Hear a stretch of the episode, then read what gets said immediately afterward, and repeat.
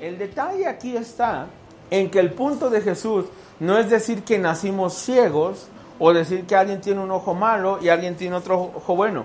El punto aquí de Jesús dice, a ver, tus ojos te sirven para captar todo tu entorno, para apreciar ciertas cosas, pero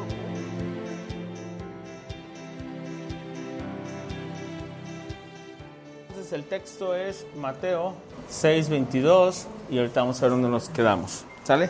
Bueno, los que de ustedes han estado aquí eh, ya leyeron pues casi todo el capítulo 6 de Mateo. Algunos de ustedes inclusive explicaron algo de, estos pasajes. algunos de ustedes les tocó participar. Y el día de hoy vamos a enfocarnos en los versos 22 y 23 y tal vez hasta el 24, ¿sale? Dice así el verso 22. La lámpara del cuerpo es el ojo. Así que si tu ojo es bueno, todo tu cuerpo estará lleno de luz. Pero si tu ojo es mal, maligno, perdón, todo tu cuerpo estará en tinieblas. Así que, si la luz que en ti hay es tinieblas, ¿cuántas no serán las mismas tinieblas? El 24. Ninguno puede servir a dos señores porque o aborrecerá al uno y amará al otro, o estimará al uno y menospreciará al otro. No podéis servir a Dios y a las riquezas. Bueno, a partir del verso, en este caso el, el 19, donde dice, no os hagáis tesoros en la tierra, a partir de aquí vemos una dualidad o dos conceptos en cada uno de, de, los pasajes, ¿no? Por un lado está el tema de los tesoros, por otro lado está el tema del ojo y por otro está el tema de un amo, ¿sí? Entonces, si nosotros pusiéramos o imagináramos que esto es, este es el triángulo que lleva los tesoros, el ojo y también el amo, vamos a ver dos cosas. Por naturaleza, nuestra naturaleza nos lleva a los tesoros terrenales. Nuestra naturaleza nos dice que tenemos un ojo que no es bueno, un ojo que es maligno, y por naturaleza nos servimos a Dios. Por naturaleza nos desviamos y nos vamos a servir al dinero. Había una historia que contaba el este, pastor y doctor eh, Martin Lloyd Jones, y él decía que había una familia que tenían este, una granja, ¿no? Entonces, un día uno de esos, este, de, esas vaquitas que ellos tenían, dio a luz y dio a luz dos becerritos, ¿sí? Entonces, esos becerritos estaban muy bonitos, llegaron en un buen, buen, tiempo y fueron de bendición para la familia. ¿Qué hizo Lloyd Jones? Perdón, ¿qué hizo este, esta historia que cuenta Lloyd Jones? El papá, ¿sí? El, el jefe de familia dijo a su esposa, mi amor, uno de esos becerritos, ¿sí? Se lo voy a dedicar a Dios uno va a ser para Dios exclusivamente, ¿sale? Entonces su esposa volteó y le dijo, ¿cuál va a ser? ¿Sí? El esposo no contestó y no dijo nada, no, no le respondió, se quedó pensando y dijo, déjame pensarlo. Con el paso del tiempo, murió uno de los becerros, ¿sí? Y llegó el papá y luego le dijo, mi amor, ¿qué crees que acaba de pasar? Que el becerro de Dios acaba de morir, ¿sale? ¿Qué pasa normalmente con el hombre? El hombre normalmente tiende a buscar lo suyo. ¿sí? Por eso digo que este es el acto terrenal. Los tesoros terrenales, el ojo maligno y las riquezas son lo que nos guía a través de toda nuestra infancia, a través de todo el tiempo en que no conocemos a Dios y no nos sometemos a Dios. Entonces tú puedes ser que ya conozcas a Dios, pero puede ser que estés dentro de este triángulo. Bueno, figurativamente, ¿no? Y al mismo tiempo hay otro fuera abajo es. Sí. Que estas son las áreas en las que nosotros tenemos que empezar a jalar esos reflejos, Martín. Tenemos que empezar a jalar esos impulsos, esos deseos, esas prioridades, de manera que este lo empecemos a arrastrar hacia acá, este lo empecemos a arrastrar hacia acá y este hacia acá. Donde entonces aquí el tesoro es celestial, donde entonces aquí el ojo es bueno y donde entonces aquí el amo es Dios. Mientras que por dentro, ¿sí? si, lo, si lo pudiéramos representar así, el tesoro adentro este es terrenal, el ojo aquí es maligno y el amo aquí son las riquezas o el materialismo. ¿sí? Entonces Jesús está planteando desde los versículos aquí del 19 hasta donde vamos al 24, está planteando esta dualidad en varias áreas que son muy importantes. Lo que atesoras, cómo está tu ojo y a quién sirves, quién te atrae, ¿sí? Las riquezas, y en las riquezas entra todo tipo de cosas, ¿eh? No nada más el dinero. Riquezas encuentras todo aquello que es material, ¿sí? Pero que cautiva tus ojos, ¿sí? Hoy vamos a centrarnos en el tema de los ojos. Y quiero hacer una pregunta. Chavos, ¿a qué creen que se refiere cuando dice ahí la lámpara del cuerpo es el ojo? ¿A qué se refiere? Especifico o acoto un poquito la pregunta. ¿Quiere decir entonces que alguien que no ve, un invidente, ¿sí? ¿está en tinieblas entonces? ¿O a qué se refiere entonces aquí cuando dice la lámpara del cuerpo es el ojo? Piensen, piensen, es momento de carburar, de que el filósofo dentro de ustedes empiece a pensar, ¿sí? El Salomón que llevan dentro, que empiece ahí a inspirarse y a pensar. Yo sé que unos vienen dormidos, que por como amaneció el clima están así medio modorros, pero empiecen a pensar, ¿qué sería esa lámpara? ¿O a qué se refiere? Miguel. Un pito con noche y nada más una lámpara. A donde quiera que apunte, todos están juntos al de la lámpara. Porque si se vaya al de la lámpara, todos se van. O sea, que se avienta un pozo, todos van a ir con él porque nadie ve de la lámpara. Así es como yo lo... Así es como tú lo imaginas, ¿ok? Entonces, contéstame. ¿El ojo habla de un ojo físico o es figurativo, es solamente una... Sí, porque tú ves el pecado, o sea, pornografía, bueno, todo tu cuerpo a, pecar. a pecar y pues te produce ansiedad y tienes ganas de más o tomar, así todo pues. Ok. Ok, es un buen punto. El que él, literalmente, si lo ponemos así, puso un ejemplo muy claro, ¿no? Si con tus ojos estás viendo, porque, digo pornografía, iba a decir porquería, pero si tú estás viendo eso, ¿sí? Este, a final del día es lo que estás metiendo a tu cuerpo, ¿sí? Pero ayúdeme, muy bien, muy, bien hecho, Miguel. Ayúdeme a contestar esto. ¿El ojo del que habla Jesús es físico o es figurativo? Puede ser físico y ya vimos un buen ejemplo. Alice, ¿es figurativo por qué? Déjala que piense, Miguel. Piensa, piensa, Alice. Inspírate. Articula unas bonitas palabras. Piensa. Vale, ayúdale. ¿Es un ojo físico o es figurativo, vale? ¿Qué piensas? ¿Tú qué crees? ¿Figurativo? ¿Sí? ¿Tú qué dijiste, Zoe? Las dos cosas. Dame un ejemplo de figurativo, Zoe. Del de literal, ya dijo acá Miguel uno. Sí, el de Miguel, digo, fue uno de los más este, significativos que podemos poner, ¿sí? Pero a ver, dame un ejemplo de figurativo, Zoe. Donde tú dices, aquí está hablando del ojo, pero no está hablando específicamente de un ojo físico. ¿En qué puedes pensar? Sí, también Zoe está por eso así como que dice que, o sea, sí sé que es figurativo, pero no tengo un ejemplo, ¿no? Sí, es un ojo figurativo, un ojo o un ojo físico. ¿De cuál está hablando Jesús? O sea, ¿lo está diciendo como en un sentido figurado, dando a entender algo más? ¿O es literal lo que estamos leyendo? Te lo pongo así. Soy, ¿tú crees que la persona que no ve, entonces ya está en tinieblas?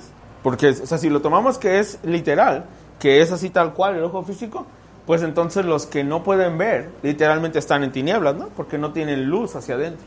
Ahora, ¿es correcto eso? conocen a alguien que es cristiano y que eh, eh, no ve. Primero levantó acá el Martín. Martín, venga. No, no, no, dale, dale, Martín, dale. Ah, ya, que te está dando la oportunidad. Dale, dale, Alice. Venga, Alice. Ahí va, ahí va. Escuchen. Ok. ¿Ya se termina la mente, Zoe, o no? ¿No? Dana, ayúdale porque está estresada ya, Alice. Ayúdale, Dana. ¿Y cómo sería eso? Dame un ejemplo práctico. Ah, ya, ya. A lo mejor lo estás agarrando por el lado de lo que hablábamos la semana pasada, de que de la abundancia del corazón habla la boca y de que eso es lo que eres tú, en realidad lo que manifiestas a los demás. ¿A eso te refieres? ¿A eso te estás refiriendo o no? ok. Es que el texto, Martín, venga, venga. Yo podría que el ojo de, una forma lo representa de una forma retórica, refiriéndose a que como alguien que busca algo, que está buscando, cita con mirada ahí en esa época está buscando eso. Ajá. Como pongas tu ojo, es lo que es anhelando, lo que tú, ya no como el corazón, sino más bien tesoras, por así forma, estás buscando tesoro. Ajá. Y no sé, de alguna forma, de eso. exterior hacia lo de... Con, con lo que estás viendo, con lo que estás poniendo tus ojos. Ok. De hecho, de hecho, sin darse cuenta, muchos de ustedes ya se metieron con el pasaje anterior, con el de los tesoros, ¿sí? Porque está implícito, está, el, texto, acuérdense que está dividido aquí en la Biblia, pero está dividido para, para este, ubicar mejor las ideas. Pero en el texto original está todo completo, ¿sí? No hay divisiones tal cual ni versículos. Entonces, Jesús sigue hablando de un tema. ¿sí? Y de hecho hasta el versículo todavía el 25 va a seguir hablando del mismo tema. Y entonces por eso es como que se entrelazan. Ahora, déjame decirte algo. Los comentaristas, sí, si vemos el texto otra vez, dice, la lámpara del cuerpo es el ojo. Así que si tu ojo es bueno, todo tu cuerpo estará lleno de luz. Pero si tu ojo es maligno, todo tu cuerpo estará en tinieblas. Así que si la luz que en ti hay es tinieblas, ¿cuántas no serán las mismas tinieblas? ¿Sí? Cuando hablamos del ojo, ¿sí? Miguel aquí, por ejemplo, usa lentes. ¿Por qué usas lentes, Miguel? ¿Por qué? No estás ciego tal cual, pero ¿qué problema tienes? ¿Sabes qué son? ¿Qué es miopía? Escuchen, ¿ves qué? Ves lo cerca y lo de atrás no. Miopía. Astigmatismo. Te daña y ves rayado o ves de otra manera. ¿Y el otro cuál tienes? Hiper. Hipermiopía. ¿Y esa qué es? Lo de atrás. Ok. Para los problemas de los ojos existen los lentes. Los lentes te ayudan a filtrar lo que va a entrar a tus ojos de una manera que tus ojos lo comprendan bien, lo capten bien y por implicación tu cerebro lo procese bien. ¿sí? Un ejemplo muy claro sería que si Miguel a lo mejor no utiliza lentes, puede confundir a lo mejor una T mayúscula con una I mayúscula. ¿sí? ¿Por qué? Porque tienen las... Por, cómo está la, la, figura, ¿no? O pueden confundir una R con una V grande, ¿sí? ¿sí? Se pueden dar las situaciones, ¿no? Pueden confundir letras, pueden confundir números. Y los lentes lo que hacen es eh, modificar esa imagen, ¿sí? Para que al final del día el ojo la vea bien, ¿sí? Bueno, los comentaristas, perdón, acerca de este texto, aluden que cuando Jesús habla de un ojo bueno y uno maligno, el ojo bueno es el ojo sano, el ojo sencillo. Y el ojo maligno es aquel que, como dice Miguel, que no ve bien, que no distingue bien las cosas. Ahí voy. Bueno, es un ojo bueno y uno malo. El detalle aquí está en que el punto de Jesús no es decir que nacimos ciegos o decir que alguien tiene un ojo malo y alguien tiene otro ojo bueno. El punto aquí de Jesús dice, a ver, tus ojos te sirven para captar todo tu entorno, para apreciar ciertas cosas, pero por tus ojos entra la luz a ti, a tu corazón. Y si tus ojos son malos, ¿cuántas más tinieblas vas a tener dentro de ti? Vamos a ponerlo en un ejemplo que podamos entender. ¿sí? Si nosotros decimos, por ejemplo, voy a agarrar a alguien, eh, cualquier persona allá afuera, ¿no? Cualquier persona allá afuera de su edad, de la edad de los 17 a 18 años, comúnmente está metido en eh, ver cosas que no están bien, ¿sí? Y aquí entra todo tipo de clasificaciones, desde aquellas que son de violencia, aquellas que son sangrientas, aquellas que son sensuales, aquellas que son ya este, pornográficas, ¿sí? Entonces, todo eso entra ahí. Ahora, esa persona, si yo el día de hoy la trajera aquí con ustedes, con nosotros, si una persona la trajéramos aquí y le dijéramos, oye, ¿cómo te sientes viendo eso?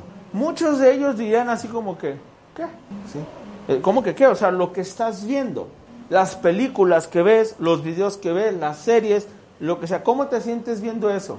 Muchos de ellos dirían, bien, y hasta se les haría raro que les preguntásemos, ¿cómo que cómo? Pues bien, por algo las veo, ¿no?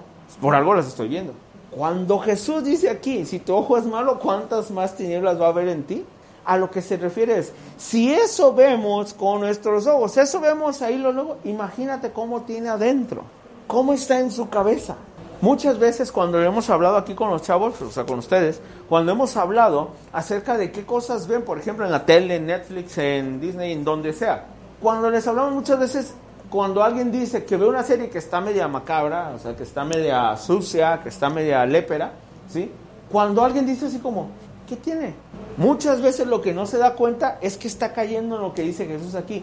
Si lo que tiene bien o lo que debería tener bien para que le entre luz a su corazón está sucio, es tiniebla, imagínate cómo debe tener el corazón, ¿sí? Quiero que entendamos esto para ir a unos versículos. Cuando Jesús habla aquí de los ojos, está refiriéndose a que muchos tienen mal entendido, perdón, tienen un problema para discernir o distinguir las cosas, que es bueno, que es malo. Ven como alguien que tiene astigmatismo tal vez o miopía o algo, ¿no? Ve algo y dice, ¿eso es malo? No, no creo. ¿Es bueno? O sea, ¿cómo? ¿Tener un millón de dólares nada más por robarle a alguien es malo? ¿Sí? Y empiezan a no distinguir. ¿Qué tiene? O sea, o sea, con ese millón le voy a comprar una silla eh, de ruedas a mi abuelita, voy a comprar 100 Biblias, voy a donar a la iglesia. Pues no lo veo tan malo en sí, ¿no? Es un ojo malo, ¿sí? No distingue. Ahora, vamos a ir a unos ejemplos en la Biblia donde nos hablan acerca de los ojos y de la gente ciega. Y vamos a ver si esto nos ayuda más a entender de qué habla Jesús. ¿De acuerdo? Vamos ahí, agarren su Biblia y vamos a empezar.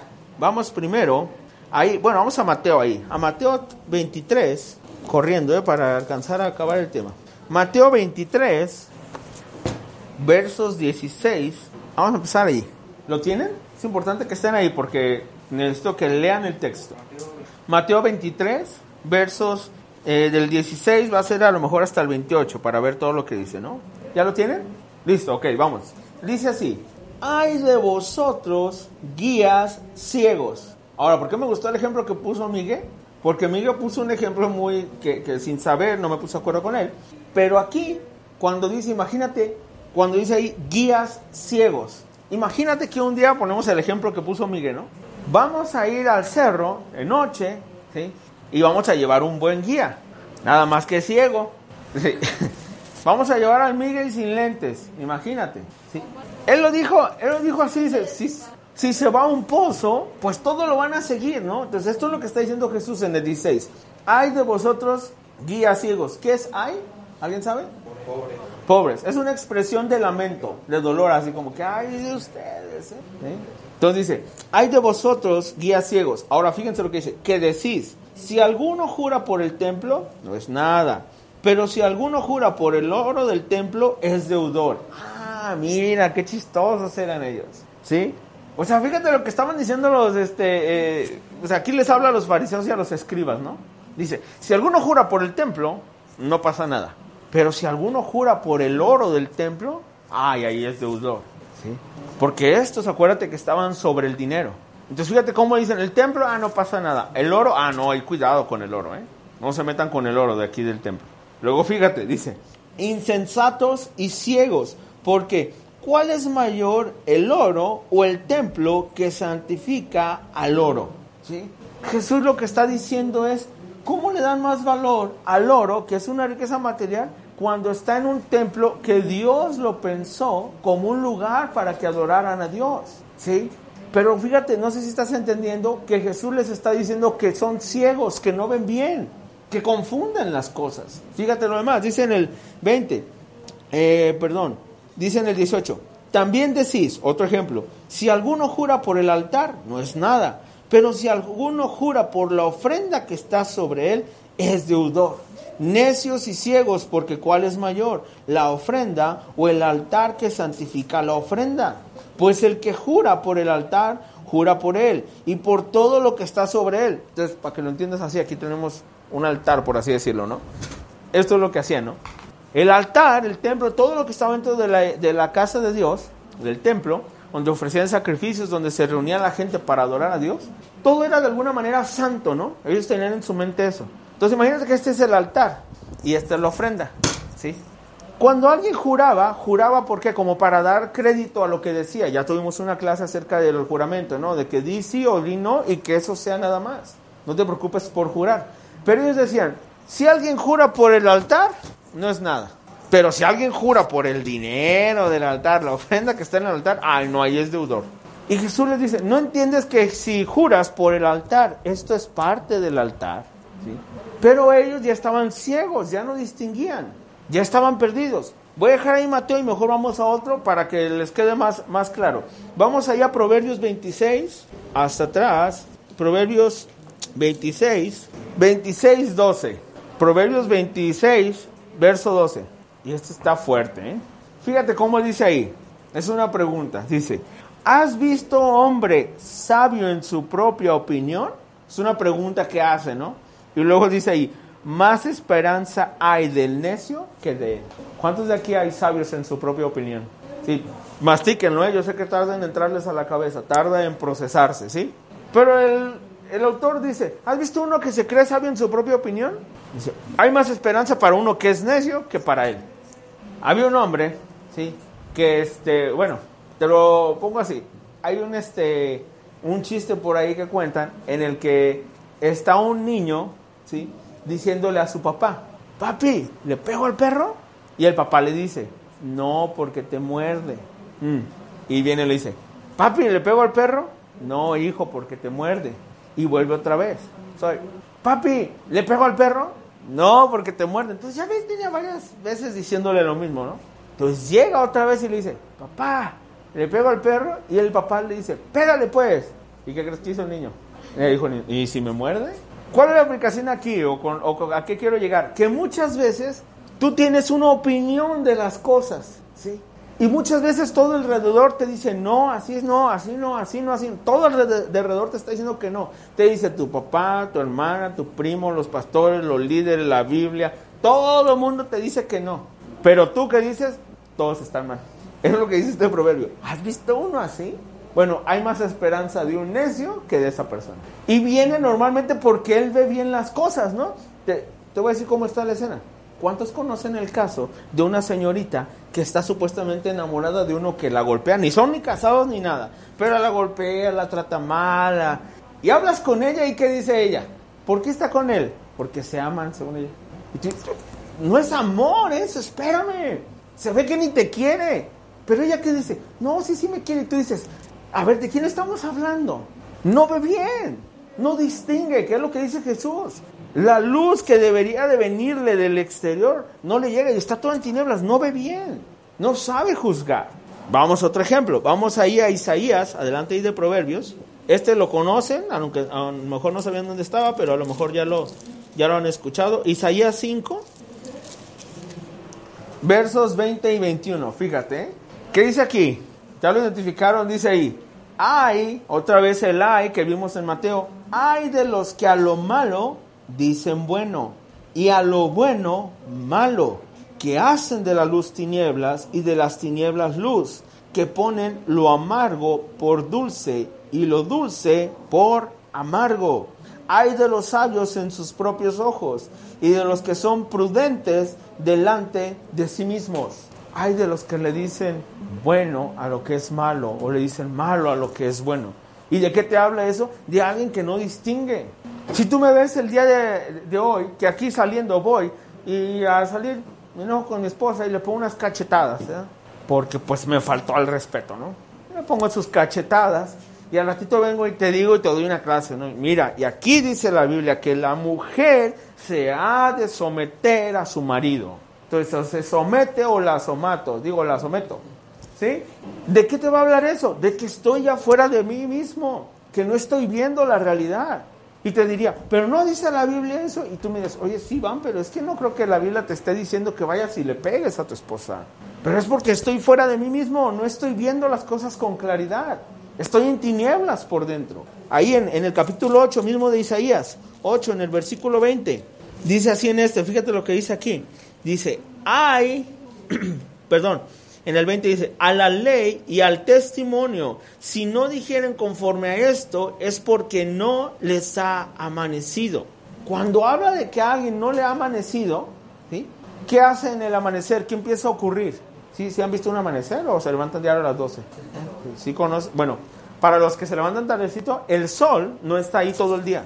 O sea, el sol tiene un ciclo. Hagan de cuenta que por las mañanas este, sale el sol de un lado, así se dice, no sale, ni se fue a dormir, sino que dio la vuelta, ¿no? Entonces, por un lado viene el sol y se va haciendo así, ¿sí? Yo sé que muchos de ustedes creen que siempre está ahí, pero no está ahí, entonces se oculta. Cuando amanece empiezas a ver bien. Los que nos levantamos temprano en la mañana andas con la luz, sales a la calle y no se ve bien. Los que entran a la secundaria temprana, pues experimentaron eso, ¿sí? Ibas y era como de noche. Mis niños, la primera vez que los saqué así temprano, 6 de la mañana, íbamos en la carretera y decía mi niño, ¿no? Oye, es de noche, ¿sí? Y ya le explica, no, hijo, no es de noche. ¿Y dónde está el sol? ¿Sí?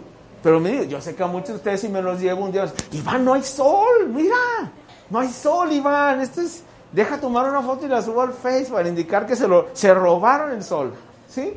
Pero ya le empiezas a decir, no, mira, hijo, sí hay un sol, nada más que todavía no ha salido vas a ver que mientras vamos caminando vas a ir viendo. Y él empezaba a ver que en las montañas se empezaba a ver una luz. Y los niños son curiosos, ¿no? Así como que, mira, ya se empieza a ver la luz, ¿no? Y poco a poco ya se empieza a esclarecer y no necesitas las luces. Cuando habla aquí Isaías que no les ha amanecido, habla como que si los que a los que les habla Dios estuvieran todavía en tinieblas, no les ha amanecido todavía. ¿Cuántos de ustedes siguen en eso? ¿O seguimos en eso? No nos ha amanecido, seguimos todavía como en las tinieblas, ¿sí? Todavía batallamos con él. Oye, ¿por qué tengo que compartir? ¿Eh? ¿Por qué? Mija, es tu hermana, ¿sí? Jesús dice que es mejor dar. Pero ¿y por qué? Y todavía batallando con eso, ¿no? Y luego la otra hermana abusiva, ¿no? O el hermano abusivo, ¿no? Que se aprovecha de eso y no, no, no, yo voy a agarrar tus zapatos. Y todavía estás perdido, todavía estás en tinieblas, no tienes que ser así. ¿No te ha amanecido tal vez? ¿No lo distingues todavía? Hay muchas cosas en las que por eso vienes y buscas ayuda, ¿no? o sea, si un día tú dices, un ejemplo, ¿no? ¿Qué pasa si de repente un día llega y vamos a poner a Vale hoy de ejemplo? ¿Qué pasa si a Vale le llega un chavo de otra iglesia y se le acerca, ¿no? Y le empieza a decir, hola Vale, ¿cómo estás? Y Vale así como que, qué raro este chavo. Y empieza, como dicen, eh, decimos nosotros, ¿no? Le empieza a tirar las flores, ¿no? ¿Sí? Hay veces que en esa edad, en esa etapa en la que están, no sabes qué hacer, ¿no? Entonces buscas ayuda, ¿no? Dices, no, pues deja ver porque, porque me siento incómoda o siento algo raro. Entonces, deja preguntar, deja consultar, ¿no? Entonces buscas ayuda, ¿no? Y llegas, viene con el pastor, con su servidor o con alguien, ¿no? Oye, fíjate que Changoleón de acá, de aquella iglesia, este, quiere eh, echarme las flores y eso, ¿cómo ves, no? Entonces se habla con ella, ¿no? Un suponer. Imagínense que esa persona que le echa las flores es un tipo que en efecto va a la iglesia, pero es un tipo de que no tiene ni convicciones, no se le ve ni que cristiano sea, no se le ve ni amor por Dios, o sea, va a la iglesia. Pero no es cristiano, no da ningún este indicio de que sea cristiano. Entonces ya viéndolo ya le decimos, oye, vale, mira, tú eres libre de decidir, ¿no? Y esto lo puedes arreglar inclusive con tus papás. Pero nuestra recomendación es que basado en el testimonio que él da, todo aparenta de que él es no nacido de nuevo, que tal vez ni cristiano es, simplemente va a la iglesia, ¿no? Te sugerimos que tengas mucho cuidado, ¿no? Vale, va, y le dice a su mamá y su mamá le dice lo mismo. No, ¿cómo crees? Y fulanito, o sea, sí va a la iglesia, pero no, yo lo he visto en la calle, fuma, se droga, hace esto, no, no, no. Con su mamá la trata horrible y le dicen todo eso Vale, ¿no? Pero a Vale ya la flecharon, ya la flecharon. Entonces cae en ese estado en el que ya no distingue, ya Vale está así y ya, la perdimos. No le hacemos entrar en razón, no le llega la luz, está perdida. Todos los demás lo ven, menos ella. Ahora, ¿hay un riesgo para Vale, sí o no? Y tú dices, ¿por qué no lo ven? ¿Por qué? ¿Por qué los chavos no lo ven? Oye, Iván, es que yo quería ir con mis amigos y mis papás no me dejan ir. Ah, qué malos tus papás. ¿Por qué? ¿Por qué será, eh? No sé, Iván, yo no entiendo sus razones, ¿no? ¿A dónde querías ir? Pues es que era una fiesta, empieza a la una de la mañana, va a haber puros chavos. Ay, qué malos son tus papás. Todos lo ven, menos el chavo, ¿no? Menos el chavo. Es el único que no lo ve. ¿Qué tiene de malo? ¿Qué tiene de malo? Nada más vamos a ir ahí y vamos a, ¿a qué?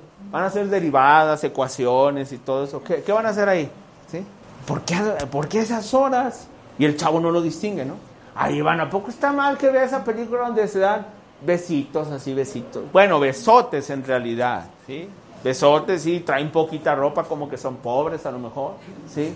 ¿Qué tiene de malo, Iván? Y tú dices, a ver, o estás fuera de decir, no entiendes, o qué te pasa, ¿no? Están ciegos. Vamos a otro ejemplo. Ahí en Jeremías, está delantito de Isaías, para que no te pierdas tanto.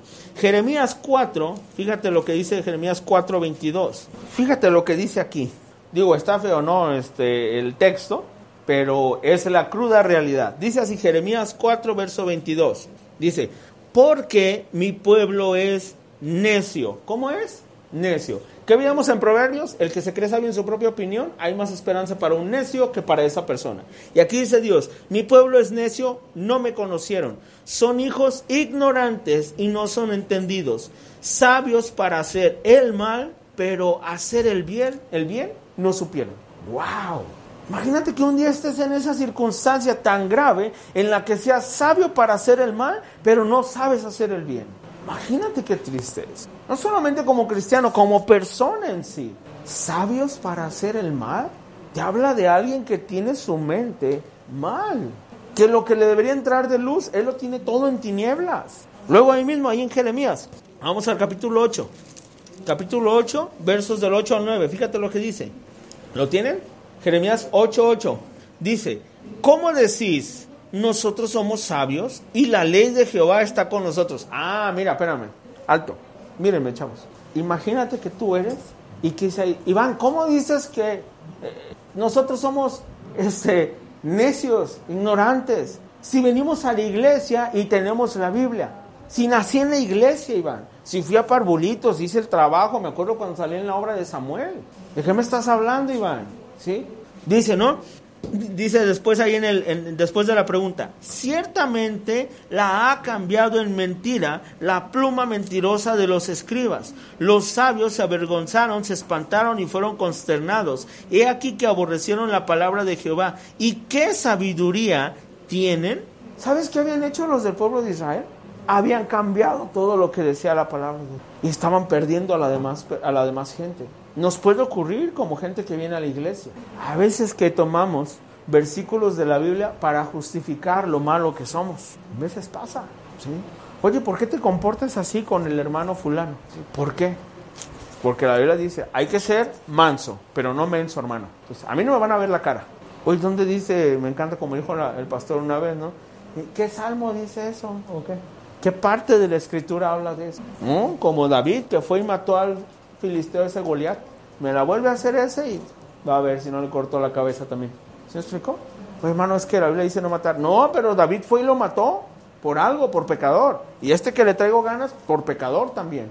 Entonces ya dije, a ver Dios, o te lo llevas o te lo mando. ¿Sí? Justificamos, estamos perdiéndonos de la esencia. Vamos ahí a, vamos a Lucas. Lucas en el capítulo 8, verso 10. Vayan rapidísimo ahí. Dice ahí en Lucas 8:10, dice, ah, que lleguen ahí. Lucas 8:10. Uno más y ya, ¿eh? Lucas 8:10, está chiquito, dice ahí. Y él dijo, a vosotros os es dado conocer los misterios del reino de Dios, pero a los otros por parábolas, para que viendo no vean y oyendo no entiendan. Chavos, ¿cuántas veces se han ido de aquí de la congregación después de una clase y no entendieron nada? Y muchas veces a lo mejor es culpa de nosotros como maestros, que a lo mejor no supimos estructurar bien el mensaje para proyectárselos. Pero ¿cuántas veces ha venido de ti porque no quisiste escuchar? ¿Cuántas veces a lo mejor el tema es específico para un área que tú estás batallando, para algo que tú traes y al final del día te cierras tu corazón y no lo escuchas y te vas y es igual como si no hubieras venido? Jesús dice aquí, a los de allá afuera por parábolas para que viendo no vean y oyendo no entiendan. Qué triste sería que tú asistas a la iglesia, te congregues, escuches la palabra, la escudriñemos juntos y al final del día tú vayas allá afuera y vivas como si nunca hubieses escuchado nada. ¿sí? Termino ahí en Juan, vamos allá adelante, vamos hasta Juan 9, 9 en el 39. Vamos en el 39, ¿sale? ¿Lo tienen? Dice, bueno, para que entiendan la historia, vayan al 35, para que entiendan la historia. Dice, oyó Jesús que le habían expulsado y hallándole le dijo, ¿crees tú en el Hijo de Dios? Respondió él y dijo, ¿quién es, Señor, para que crea en él? Le dijo Jesús, pues le, le has visto y el que habla contigo, él es. Y él dijo, creo, Señor, y le adoró. Dijo Jesús, para juicio he venido a este mundo, para que los que no ven, vean, y los que ven, sean cegados. En el 40. Entonces algunos de los fariseos que estaban con él, al oír esto, le dijeron, ¿acaso nosotros somos también ciegos? 41. Jesús le respondió, si fuerais ciegos, no tendríais pecado, mas ahora porque decís, vemos, vuestro pecado permanece. Jesús cuando venía continuamente hablaba palabras que confundían a las personas que estaban alrededor, como las parábolas, lo que acabamos de decir. Y en otras ocasiones, dentro de la plática, dentro de la charla que él daba, daba a entender qué es lo que pasaba con los que estaban alrededor, en este caso con los, este, con los escribas, con los fariseos. Y aquí dice, vengo para que los que no ven, vean, y los que ven sean cegados. Entonces los fariseos allá alrededor dijeron, ah, está hablando de nosotros. Ah, ¿también nosotros somos ciegos o qué? Y Jesús les dice, si fuerais ciegos, no tendríais pecado. ¿Qué quiere decir? Les está diciendo, si en verdad fueran inocentes, si en verdad no supieran lo que están haciendo, estarían sin pecado. ¿Por qué? Porque son inocentes, no saben de qué está, qué está pasando. ¿Qué pasa con los niños? ¿Sí? Si tú un día ves, por ejemplo, entras a parvulitos, ¿sí? Y si tú un día ves en parvulitos que un niño está, no se da y, agarra el pincel, ¿no? Agarra el pincel y empieza a pintar las paredes, ¿sí? Tú llegas y vas a decir. Niño insolente, ¿qué te pasa, no? ¿Sí? Eso no se hace. Oye, espérame, son los parvulitos. Sí, por eso dice Jesús, si, si no lo vieran, estarían ciegos si no entendieran, si no vieran bien. Serían como un niño. Pero Jesús dice, pero ustedes sí ven. ¿Qué pasa si en lugar de eso yo entro aquí al grupo de chavos y por aquí uno de ustedes está rayando las paredes y está ahí pintando con los pinceles? No vas a comparar a alguien de aquí con alguien de los parvulitos. ¿Sí me explico? Hay cierto grado de inocencia de aquel lado. Pero aquí la mayoría de ustedes, o sea, la mayoría de ustedes ya tienen cierta conciencia. ¿Sí? O sea, si tú un día ves, por ejemplo, un niño que está en el celular y de repente ve un video donde sale algo sensual, te voy a decir algo. El niño puede ver el video, dependiendo cómo esté su cabeza, pero puede ver el video y a lo mejor ni está viendo que está casi encuerada la persona, está así como que, ah, está bonita la canción, ¿sí? Pero todavía sus sentidos no están abiertos a la sensualidad, está cerrado a eso. Pero si yo entro y veo a uno de ustedes que está viendo un video donde hay algo sensual, no voy a decir, ay, no sabe, mira, ay, no sabe que está en bikini, mira. Ay, mira, están bailando dos que andan en calzón. No sabe esa niña, pobrecita. Tiene cierta edad, tú. ¿Cuántos tiene la más joven? Tú eres la más joven. Iba a voltear allá. ¿Cuántos tienes? Trece. Luego tú, catorce. Uy, yo creí que tenías quince. Pero, por ejemplo, si yo un día veo a Zoe o Vale y que están viendo algo inapropiado ahí, pues yo hablaría una vez, diría en primer lugar, a ver, si piensan, ¿sí? Si conocen. Y en ellos no solamente les diría así como que, eh, cuidado, ¿qué pues? También le hay una exhortación a de, oye, cuida tus ojos. O sea, no es la primera vez que se te dice. Te aseguro que tus papás te lo dijeron, el pastor, has escuchado aquí en la congregación eso. Pero si vamos allá con los parvulitos, le darías hasta una enseñanza, ¿no? Uno que veas, ves ahí un chiquillo que está viendo también algo inapropiado, te arrimas, ah, no, mira, ten cuidado, cuida tus ojos. ¿Por qué? Porque esto es malo. ¿Por qué? Porque así son los niños, ¿no? ¿Por qué? Nomás no trae ropa. Por eso, pero mira, es algo que tienes que cuidar. En tus ojos no está bien que veas la desnudez de alguien más, sino que tienes que cuidarlo. O hay mucha violencia, ten cuidado con eso. ¿sí? Es diferente. Jesús lo que le dice aquí a los escribas es que ellos conocían bien lo que decía la ley y con todo la pisoteaban. O sea, hacían las cosas como decían, o como decimos de repente, con alevosía y ventaja. ¿Cómo está tu corazón, chavo? ¿Cómo están tus ojos? ¿Distingues bien las cosas o eres medio ciego? Y no hablando físicamente. Yo tengo problemas con mis ojos, ¿no? A lo mejor no como el Miguel, pero tengo problemas con mis ojos. A mí lo que pasa es que me duele la cabeza ya después de un rato de estar sentado. Y uso mis lentes y con eso se me quita, ya no me duele la cabeza. Pero te digo algo, tan importante es cuidar mis ojos físicos como cuidar mis ojos espirituales. ¿Qué tanto estás viendo, chavo? ¿Espiritualmente alcanzas a ver las cosas? ¿Y van cuáles cosas espirituales? Sí, espiritualmente alcanzas a distinguir dónde entra lo espiritual, dónde entra lo que Dios aprecia. Ya hablábamos de los tesoros, ¿no? Los terrenales y los celestiales. ¿Te acuerdas que Jesús dijo, aquel que le dé un vaso de agua a uno de estos pequeños, le será recompensado? ¿Alcanzas a distinguir dónde entran tus buenas obras? Sí. Hoy un día ves, ¿no? Ahí en la calle vas y se cae una viejita a media calle y tú vas, es un buen cristiano a la vez y... ¿Qué haría Jesús? Bueno, deja la grabo en lo que veo que, había, que haría Jesús. ¿sí? La grabas, la subes y según tú, ¿no? Acá en modo misericordioso. Pobrecita señora, este, está ahí para ver si alguien la conoce, que venga y la recoja. Y abajo, ¿no? Un mensaje. Adiós sea la gloria. Oye, ¿no, te, no, no alcanzas a ver? ¿No lo distingues? ¿Sí? ¿No alcanzas a ver que estás mal? ¿Sí me entienden? Hay gente, ¿no? Por ejemplo, a mí me da que no es, no es un pecado y no porque lo haga yo, ¿no? No es un pecado, porque en serio no tengo necesidad de eso, ¿no? Pero a mí me da que pregúntenle a Alice, al pastor, yo me suelo llevar las cosas de donde voy. Ah, Por ejemplo, de aquí de la iglesia, me llevo los vasos. Y no creas que es así como que es que necesito unos vasos ahí en la casa. Y para no comprar, ¿no? O no creas que es, es que me gusta un montón ese vaso, me lo voy a llevar a la casa. ¿no? no, o sea, ya de repente estamos en la camioneta y mi esposa me regaña. Me dice, ¿por qué traes ese vaso? ¿Cuál? ¿Ese vaso que traes ahí? Eh, yo creo que agarré agua y lo eché. Júntalo y ponlo con los demás y al ratito los traemos para la iglesia. ¿por qué traes esa Biblia? Ah, caray, no es la mía. ¿De quién es? ¿Saben ni nombre tiene? ¿Y por qué te la trajiste? Se me fue, mi amor. O sea, las traía las cosas ahí juntas y se me vino. O sea, no lo hice adrede. Me llevó una servilleta una vez, de hecho. Y me dijo mi esposa, ¿cómo te traes una servilleta de ahí de la iglesia? Y me dijo, ¿qué pasó? ¿Qué pasó? ¿No?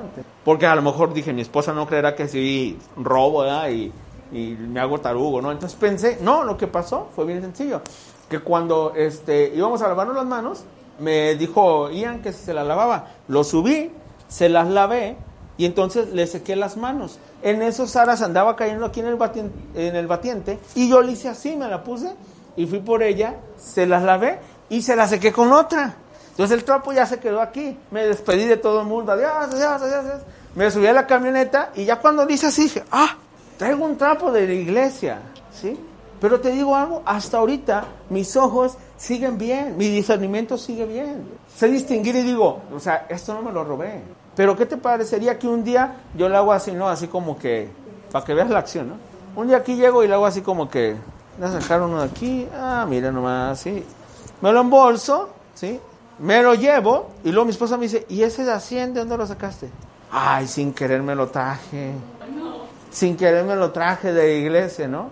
Te da risa porque te voy a contar algo que nos contó el hermano Raúl hace tiempo. Comúnmente le ayudamos al pastor a contar la ofrenda. Y nos contaron una vez en casa de oración que había un pastor que estaba, bueno, es Karina, pero había un pastor que se metían, no sé si era pastor, perdón, no quiero eh, exagerar las cosas, pero de los que contaban, dice que estaban dos y siempre les recomiendan que entren dos a contar. ¿Para qué? Pues para que se preste a más honestidad, ¿no? Que haya cosas claras. Entonces, dice que, ¿sabes qué hacía el pastor? Que estaba así y lo decía, 100, 100, 100, 100, 100, 100. Y entonces que el otro, que el que estaba contando, que dijo, no, no, no, vi, mal, vi mal, a ver, me voy a esperar al siguiente bote. Saca el siguiente bote y empieza uno para acá, uno para acá, uno para acá, uno para acá. Entonces que se quedó él así y dijo, ¿qué onda con eso? Estás agarrando de la ofrenda y te la estás clavando. Entonces que él, él, él, esta persona, no sé quién era, pero avisó y que ellos le dijeron, dile a él directamente. Entonces que a la siguiente volvieron a hacerlo y que estaba él atento, ¿no? A ver qué sucedía. Y lo mismo, entonces, que a la primera que lo hizo, le dijo, oye, brother, ¿qué pues? ¿Qué? ¿Qué? ¿Tú crees que no sabía? ¿Qué? ¿Qué tiene? ¿Qué tiene? Pues es de la propina que me llevo por...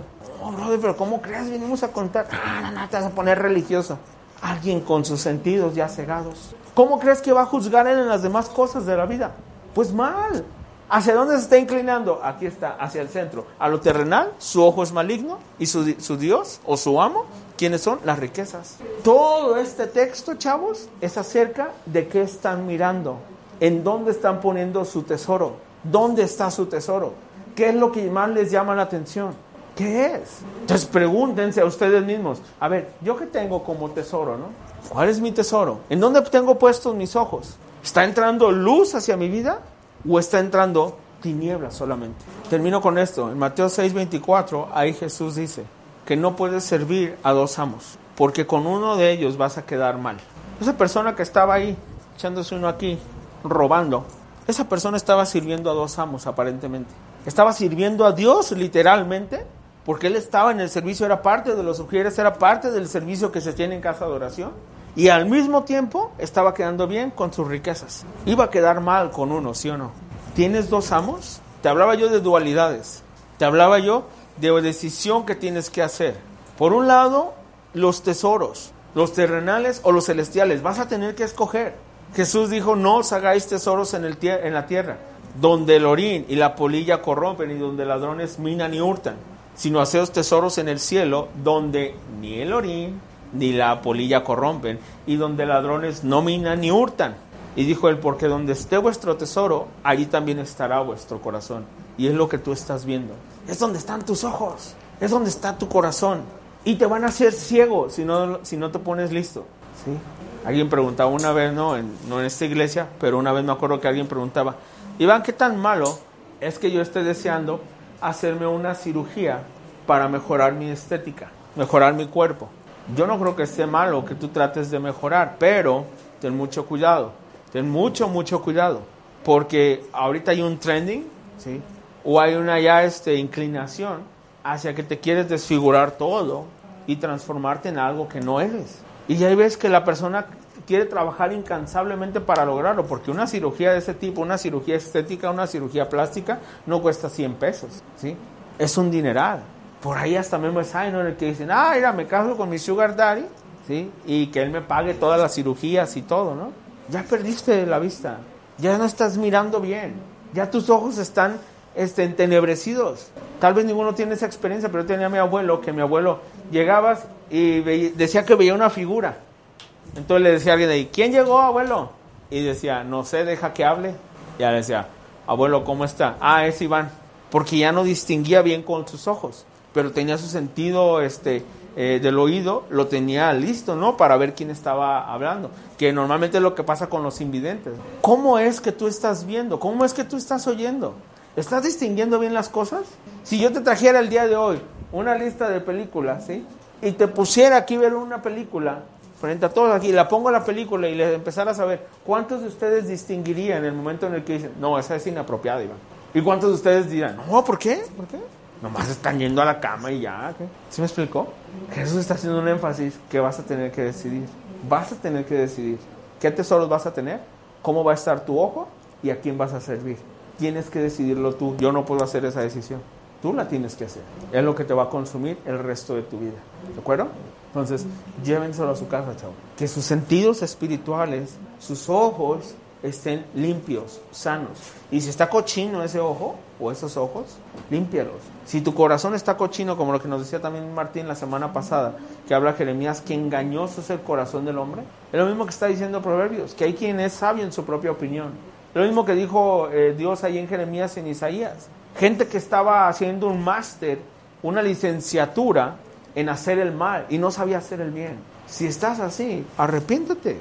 Puedes cambiarlo. Dios está diciéndote que lo puedes cambiar. Pero todo depende de qué es lo que quieras hacer. Vamos a orar, ¿sale? Cierren sus ojos, chavos, vamos a orar. Padre, te agradecemos por este tiempo. Gracias te damos porque podemos detenernos un instante, Señor, sobre algunos pasajes. Y en esta ocasión, Señor, que hemos hablado acerca del tema de los ojos, del que miramos, del cómo vemos, cómo discernimos. Padre, si hay una necesidad grande en nuestros días, es la de tener una juventud, Señor, que sabe distinguir entre el bien y entre el mal. De los males que mayormente están azotando, Señor, las iglesias y la sociedad. Es gente, Señor, que no tiene juicio. Gente, Padre, que no sabe ver dónde está lo bueno y dónde está lo malo gente que no sabe si matar a un niño es bueno o es malo, gente, Señor, que no tiene un fundamento, no tiene un principio, no tiene una convicción, Señor. Padre, que estos chavos, por medio de tu palabra, Señor, y de tu Espíritu Santo, puedan corregir cualquier cosa que deban corregirse, que puedas ayudarles a ellos, Señor, a enderezar aquellos caminos, Padre, que puedas ayudarles a cambiar la dirección de su vida si están haciendo algo mal, que los puedas ayudar, Señor, a caminar en la luz, que puedas ayudar a que sus ojos, Señor, sean luz para su cuerpo, que los puedas dirigir, Señor, en su vista a encontrar tesoros.